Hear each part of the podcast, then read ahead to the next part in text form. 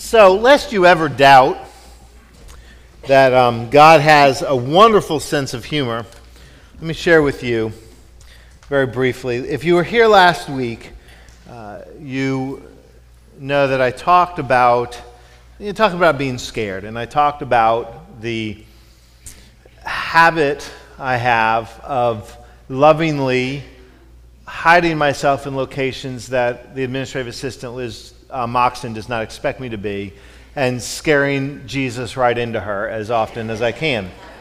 And uh, and so so I shared that story. I shared some of the ways that I've I've done that. Well, what goes around comes around. And not from Liz, though. About midweek, I think it was about Wednesday, we had a gentleman at the parsonage who was doing some work on the, the back part of the house, uh, Mike. And uh, Mike had his truck there, and he was working. And about four thirty, five o'clock, I looked, and I didn't see Mike back there. And I couldn't see his truck, so I figured he'd finished and he'd left. No big deal. And a few minutes later, I opened up the garage, and I walked out to go get the mail.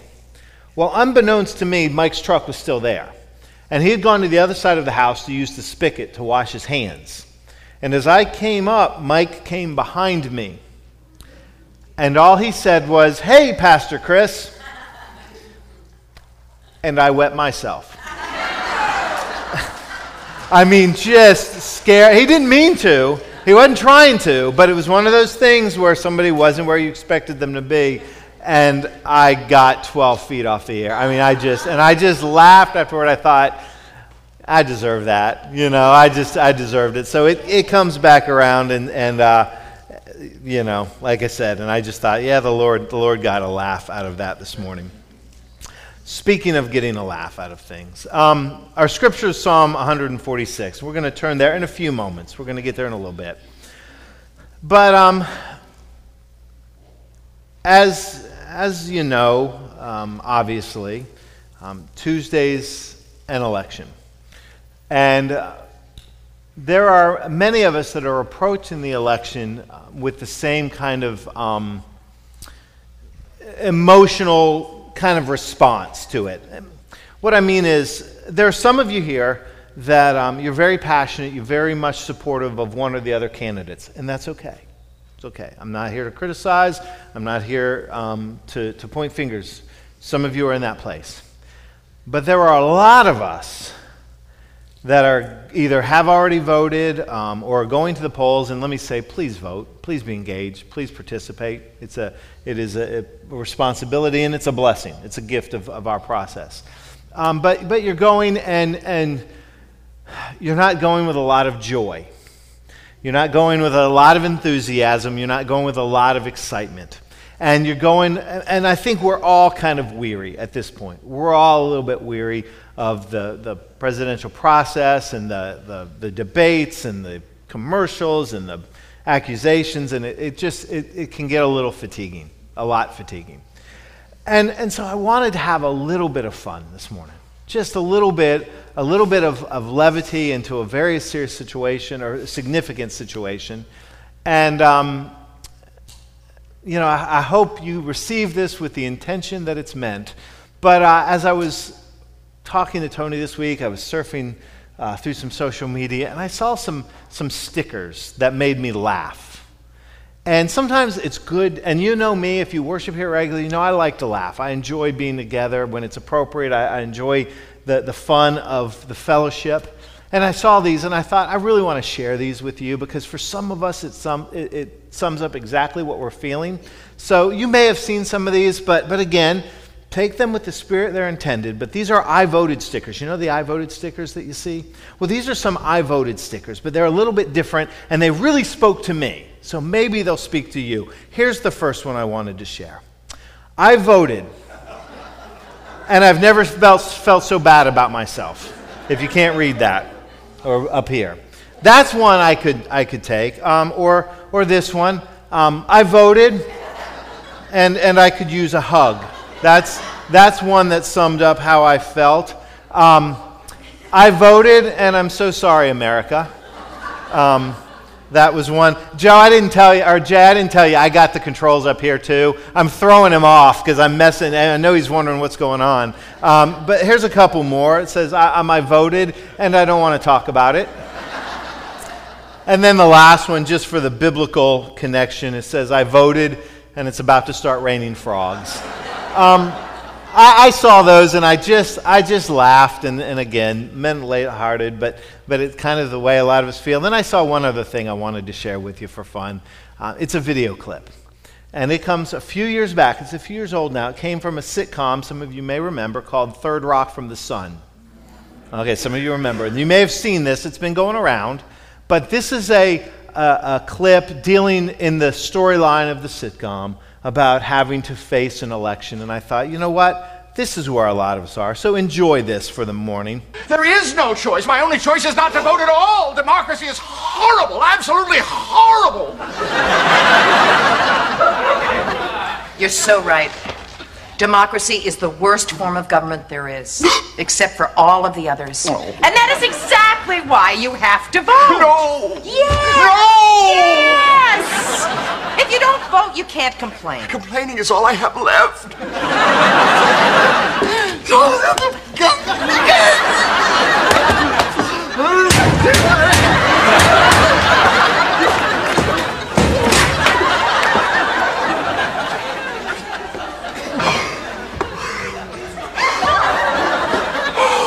Oh, God. I hope I did the right thing.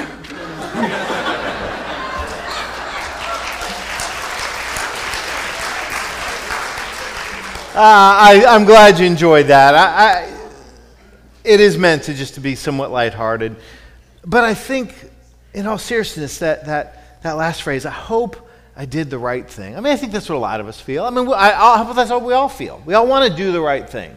We may not always agree on what the right thing is, but we want to do the right thing. But I, I was, I, you know, part of what makes it funny is and identifiable is because a lot of us feel that way. You know, it's it's been it's a it's a it's a long, drawn out, sometimes unpleasant process, and we feel a little bit of that fatigue. And I kind of like that scene where he's kind of leaned over the the voting booth, you know. And I imagine that's kind of at least the way a lot of us feel. And, and so, obviously, that's what's spinning in my head as I'm thinking, what are some words that, are, that I need to hear as we approach a presidential election and all the, un, you know, down-ticket elections? What are some things I need to hear? Maybe what are some things that, that you need to hear? And it's certainly not about candidates, and it's not even really about the election itself, but, but what does God need to remind us as Christians as we face these kind of decisions as we do every four years. And with that in mind, I, I came to the one hundred forty-sixth Psalm. And that's the scripture that I want to read this morning because it begins to reorient us in ways that I think are incredibly important and valuable for us as, as we approach Tuesday. So hear this prayer, this song, this, these words that are written by the psalmist. I'm going to read the entire psalm. It's ten verses, and beginning at verse one. And this is how it starts. Praise the Lord. Praise the Lord, my soul. I will praise the Lord all my life. I will sing praise to my God as long as I live. Do not put your trust in princes, in human beings who cannot save. When their spirit departs, they return to the ground. On that very day, their plans come to nothing. Blessed are those whose help is the God of Jacob, whose hope is in the Lord their God. He is the maker of heaven and earth, the sea and everything in them. He remains faithful forever. He upholds the cause of the oppressed and gives food to the hungry. The Lord sets prisoners free. The Lord gives sight to the blind. The Lord lifts up those who are bowed down. The Lord loves the righteous. The Lord watches over the foreigner and sustains the fatherless and the widow, but he frustrates the way of the wicked. The Lord reigns forever. Your God, O Zion, for all generations. Praise the Lord. Amen. And amen. Brothers and sisters, let's pray. Lord, we pray your blessing on the reading of these words, and that our hearts would be filled with your praise, our lips would be filled with your praise, our eyes would be focused on you. Speak to us in these words. Speak to us in these moments. We pray in Christ's holy name. Amen and amen. So as I read the forty-sixth Psalm, as I began to kind of put my thoughts together and think through what I wanted to say this morning, what I realized is that it really isn't about candidates. It really isn't about political parties. It isn't really about platforms. It really isn't ultimately at its deepest level about who you're going to vote for on Tuesday. But it's about us. It's about where our eyes are fixed. What is it we see? Where are we focused? And the psalm becomes a necessary refocusing, a recalibration, if you will, that I need and that maybe you need. That the psalmist speaks to remind us where we look for our hope and our deliverance. And so the psalm begins by immediately focusing that. And, and that becomes very, very important because too often we're looking in the wrong places. We're, we're just, our eyes are fixed in the wrong places. And that can be incredibly frustrating. How many of you have ever been to um, Blue Man Group? Anybody ever seen Blue Man Group? I know a few, okay. How about Cirque du Soleil? Anybody ever been to Cirque du Soleil? All right, a few of you. Uh, those are two shows that came to mind, that they're wonderful shows. I love them and, and highly commend them to you if you ever get a chance to go. But they can be incredibly frustrating to watch. And this is why they can be frustrating. Because as opposed to a play or a musical or more traditional um, shows where all the attention is usually focused in one place, if you go to some of these shows, there's stuff happening all over. You know, if, if you go to a Blue Man Group, there's stuff happening here, and there's monitors over there, and there's stuff happening over there, so your head's on a swivel. And if you're like me, it drives me nuts when I'm looking over here, and I hear people gasp in astonishment at what they saw over there, and I missed it. It's too late, you know, because I want to see everything. And so you don't know where to look. Uh, Ryan and Cassie and I, as I've told you before, we've gone out a few times over the last year and watched meteor showers. Nothing drives me nuts like when I'm looking in the north for a, for a, for a shooting star and they find one in the west. And by the time they see it, I've missed it, you know, because I'm looking in the wrong direction. Now that happens. But, but what the psalmist knows is that happens to us spiritually.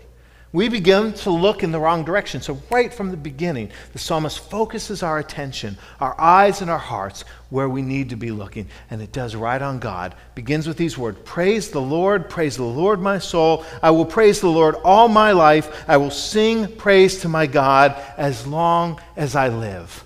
We're going to, from the beginning, focus on God. Focus on God. This prayer is part of the Jewish um, morning prayers. It is a psalm that is read for the Jewish morning prayers. And why would you begin a day with a psalm like this? Because it begins us right out of the bat looking to God, focusing our eyes upon Him. Many of us need to be asking ourselves, where are we looking? What are our eyes fixed upon? For the psalmist, he knows what the people of his days were looking for. And I think it's true for many of us. We need to look in the right direction so we can stop looking in the wrong direction. And what does the wrong direction look like? Well, hear the next words of the psalm. Do not put your trust in princes, in human beings who cannot save. When their spirit departs, they return to the ground. On the very day, on that very day, their plans come to nothing. Blessed are those whose help is the God of Jacob. Do not put your trust in in princes. What's the psalmist saying? Stop looking first and foremost to the powers of this world, to the authorities of this world, to the leaders of this world, because they are not your source of hope, deliverance, and salvation. And I think that's a word that we desperately need to hear. This is not a sermon saying you shouldn't be involved, okay? Let's, let's lay this out right at the beginning. It's not to say you shouldn't be passionate about the things that you believe are important. God calls us to be involved and engaged and participate. But it's about saying, where's our ultimate hope? Where's our first and foremost focus? And the psalmist understood the trap that his people fell into time and time again. It was the very thing that God was worried about in the very beginning of Samuel, at the end of Judges, when the people in the Old Testament, when they started to, to clamor for a king, they wanted a king. Now, they'd had these judges that had ruled over them, and God had raised up men and women in the right time to lead them. But they wanted a king. They wanted a king because every other nation had a king. So why don't we get one? And God was resistant, but in, in time, he, he kind of allowed them to have what they wanted. It was exactly what God warned them about, because over and over again, they put their hope and their trust in the earthly man who sat on the throne. They believed if they had the right king, if they just had the right person at the top of the, the leadership chart, everything was going to be okay. and they took their eyes off God time and time again. But yet God's plan was always in motion. God's hand was always at work. And what is so fascinating about the history of, of the Israelites, the history of the Jewish people, is that many times they had very godly and faithful and obedient kings. Maybe not many times, a few times. They had very godly, faithful, obedient kings. And when they did, God's hand was at work. But I want you to hear this. Many times they had wicked, evil, and unfaithful kings. And you know what happened then? God's hand was at work. Sometimes foreign kings overthrew them, like Nebuchadnezzar and Babylon, who came in and took the people into exile. And you know what? God's plan was at work. And sometimes those foreign kings set the people free and delivered them and let them return home, like Darius and Xerxes of the, of the Syrian Empire. And you know what? God's plan was at work. The powers of this world have never had dominion over the hand of God. They've never had authority over the will of God. They've never been able to bend God to their wishes. God's power always reigns supreme. Where are our eyes focused? What is our hope and our strength and our deliverance? In fact, the most powerful man in Judea, in the time in which Jesus lived, appointed by the emperor of Rome, was a man by the name of Pontius Pilate. And he interrogated Jesus. He tried Jesus. He asked Jesus about his message. He heard the testimony of the things Jesus said. He heard Jesus speak about the kingdom and the power that had God had given. And he looked at Jesus and he said, "This is a, bunk, a bunch of garbage." And he sought to stamp out Jesus. He sought to put an end to his message. And he looked at Jesus and he said, "Crucify him." And you know what? God was at work. And the only reason you know who Pontius Pilate is, is because of his part in the Jesus story. The only reason you know about the government authority is because of his role in the message of Christ. God's hand is at work. We trust in him. We look to him, and I'm not either vilifying or, or um, elevating politicians and leaders. They play a role, and God can use them. And when their hearts are, are right with God, it is a beautiful and a powerful thing. But understand, God's plan's never dependent upon any one of us, because God's will will be done. His kingdom will move forward in the power of his Holy Spirit at work. We need to fix our eyes on God. We need to trust in him and be about the things that he's called us to, regardless of what political party is in power, regardless of what senator or House of Representative or president or any other elected official says or does. Our allegiance is to God.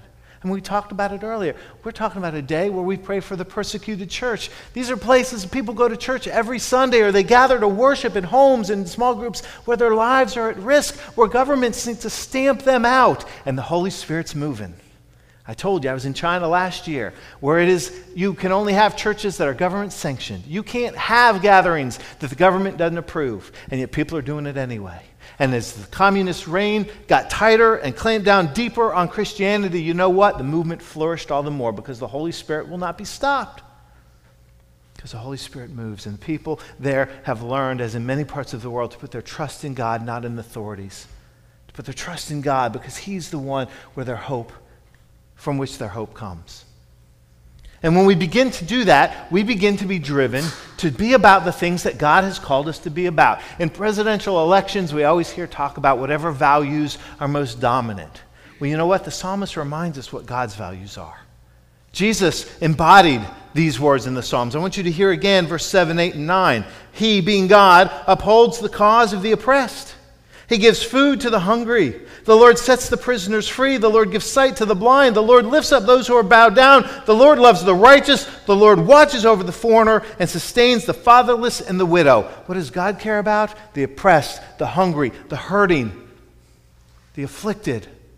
And we all find ourselves in there someplace. Hear that. That's not just them, that's us.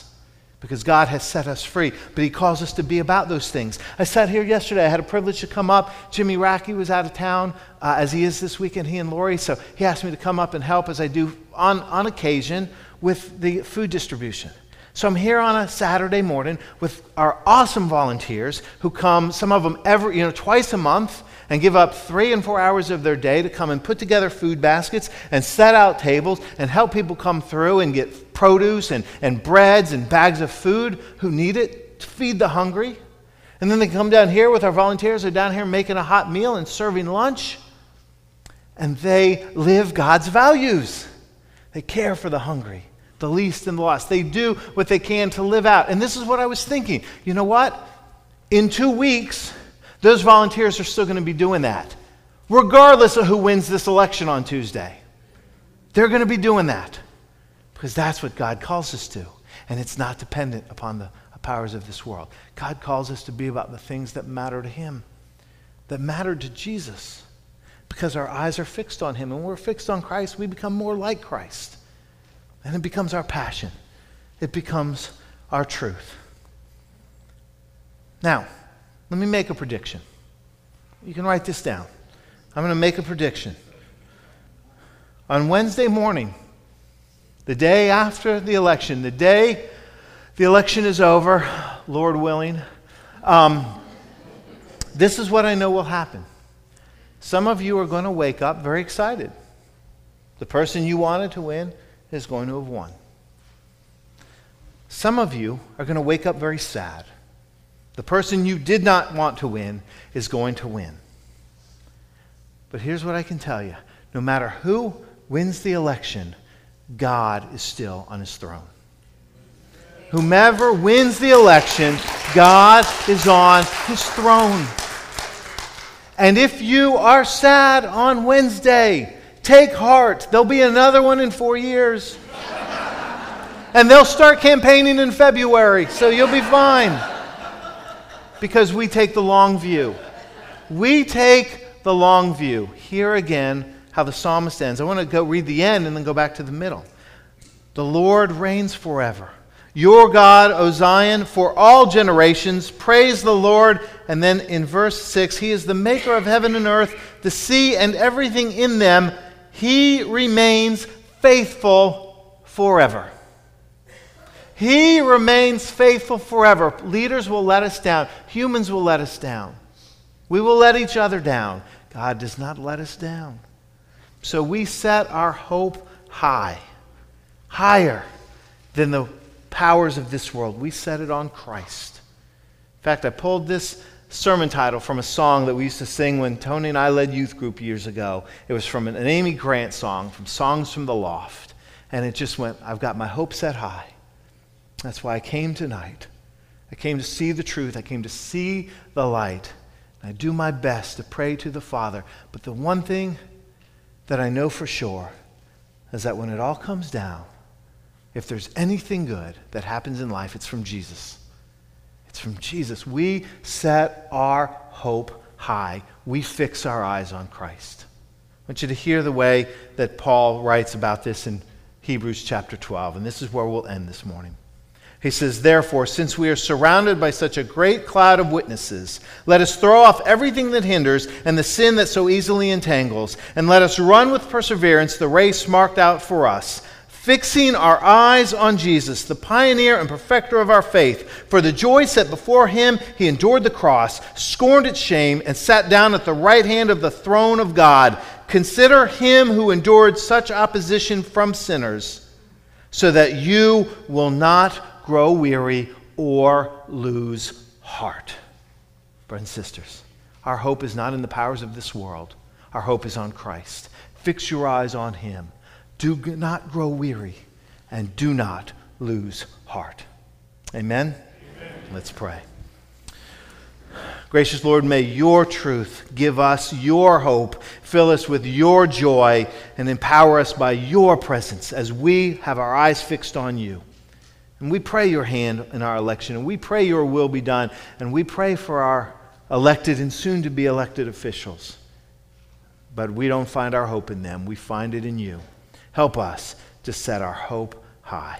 In Christ Jesus we pray. Amen. Amen.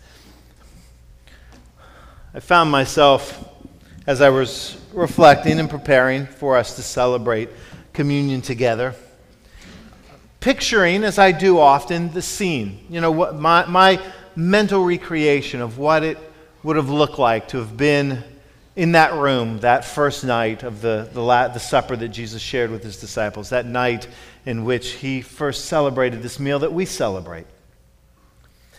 So often, I find myself thinking about his words, thinking about the things that he did. This time I started thinking about the disciples. I started to think what they must have looked like in the moments where Jesus began to say words that were unfamiliar to them, began to do things that probably, I'm sure, didn't make full sense to them, at least not for some time to come. And I just imagined a table full of these disciples with their eyes just transfixed on Jesus, just laser focused as they watched him and what he did. I thought, that's who we're called to be, a people whose eyes are fixed on Jesus, looking to him, to not only what he did, but who he calls us to be. So fix your eyes on Jesus. And remember that on that night when he shared that meal with his disciples, he took bread, and he gave thanks to God, and he broke it. He said, this is my body. This is your hope.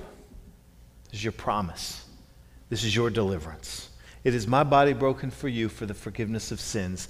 Every time you celebrate this meal, do it in remembrance of me.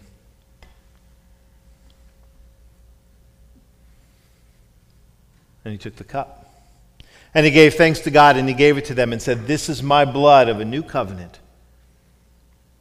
It's a promise. Again, your hope, your deliverance, your salvation, shed for you and for many for the forgiveness of sins. Every time you drink it, do it in remembrance of me. And so we remember, and we give thanks to God, and we celebrate the mystery of faith, which says Christ has died, Christ is risen, Christ will come again.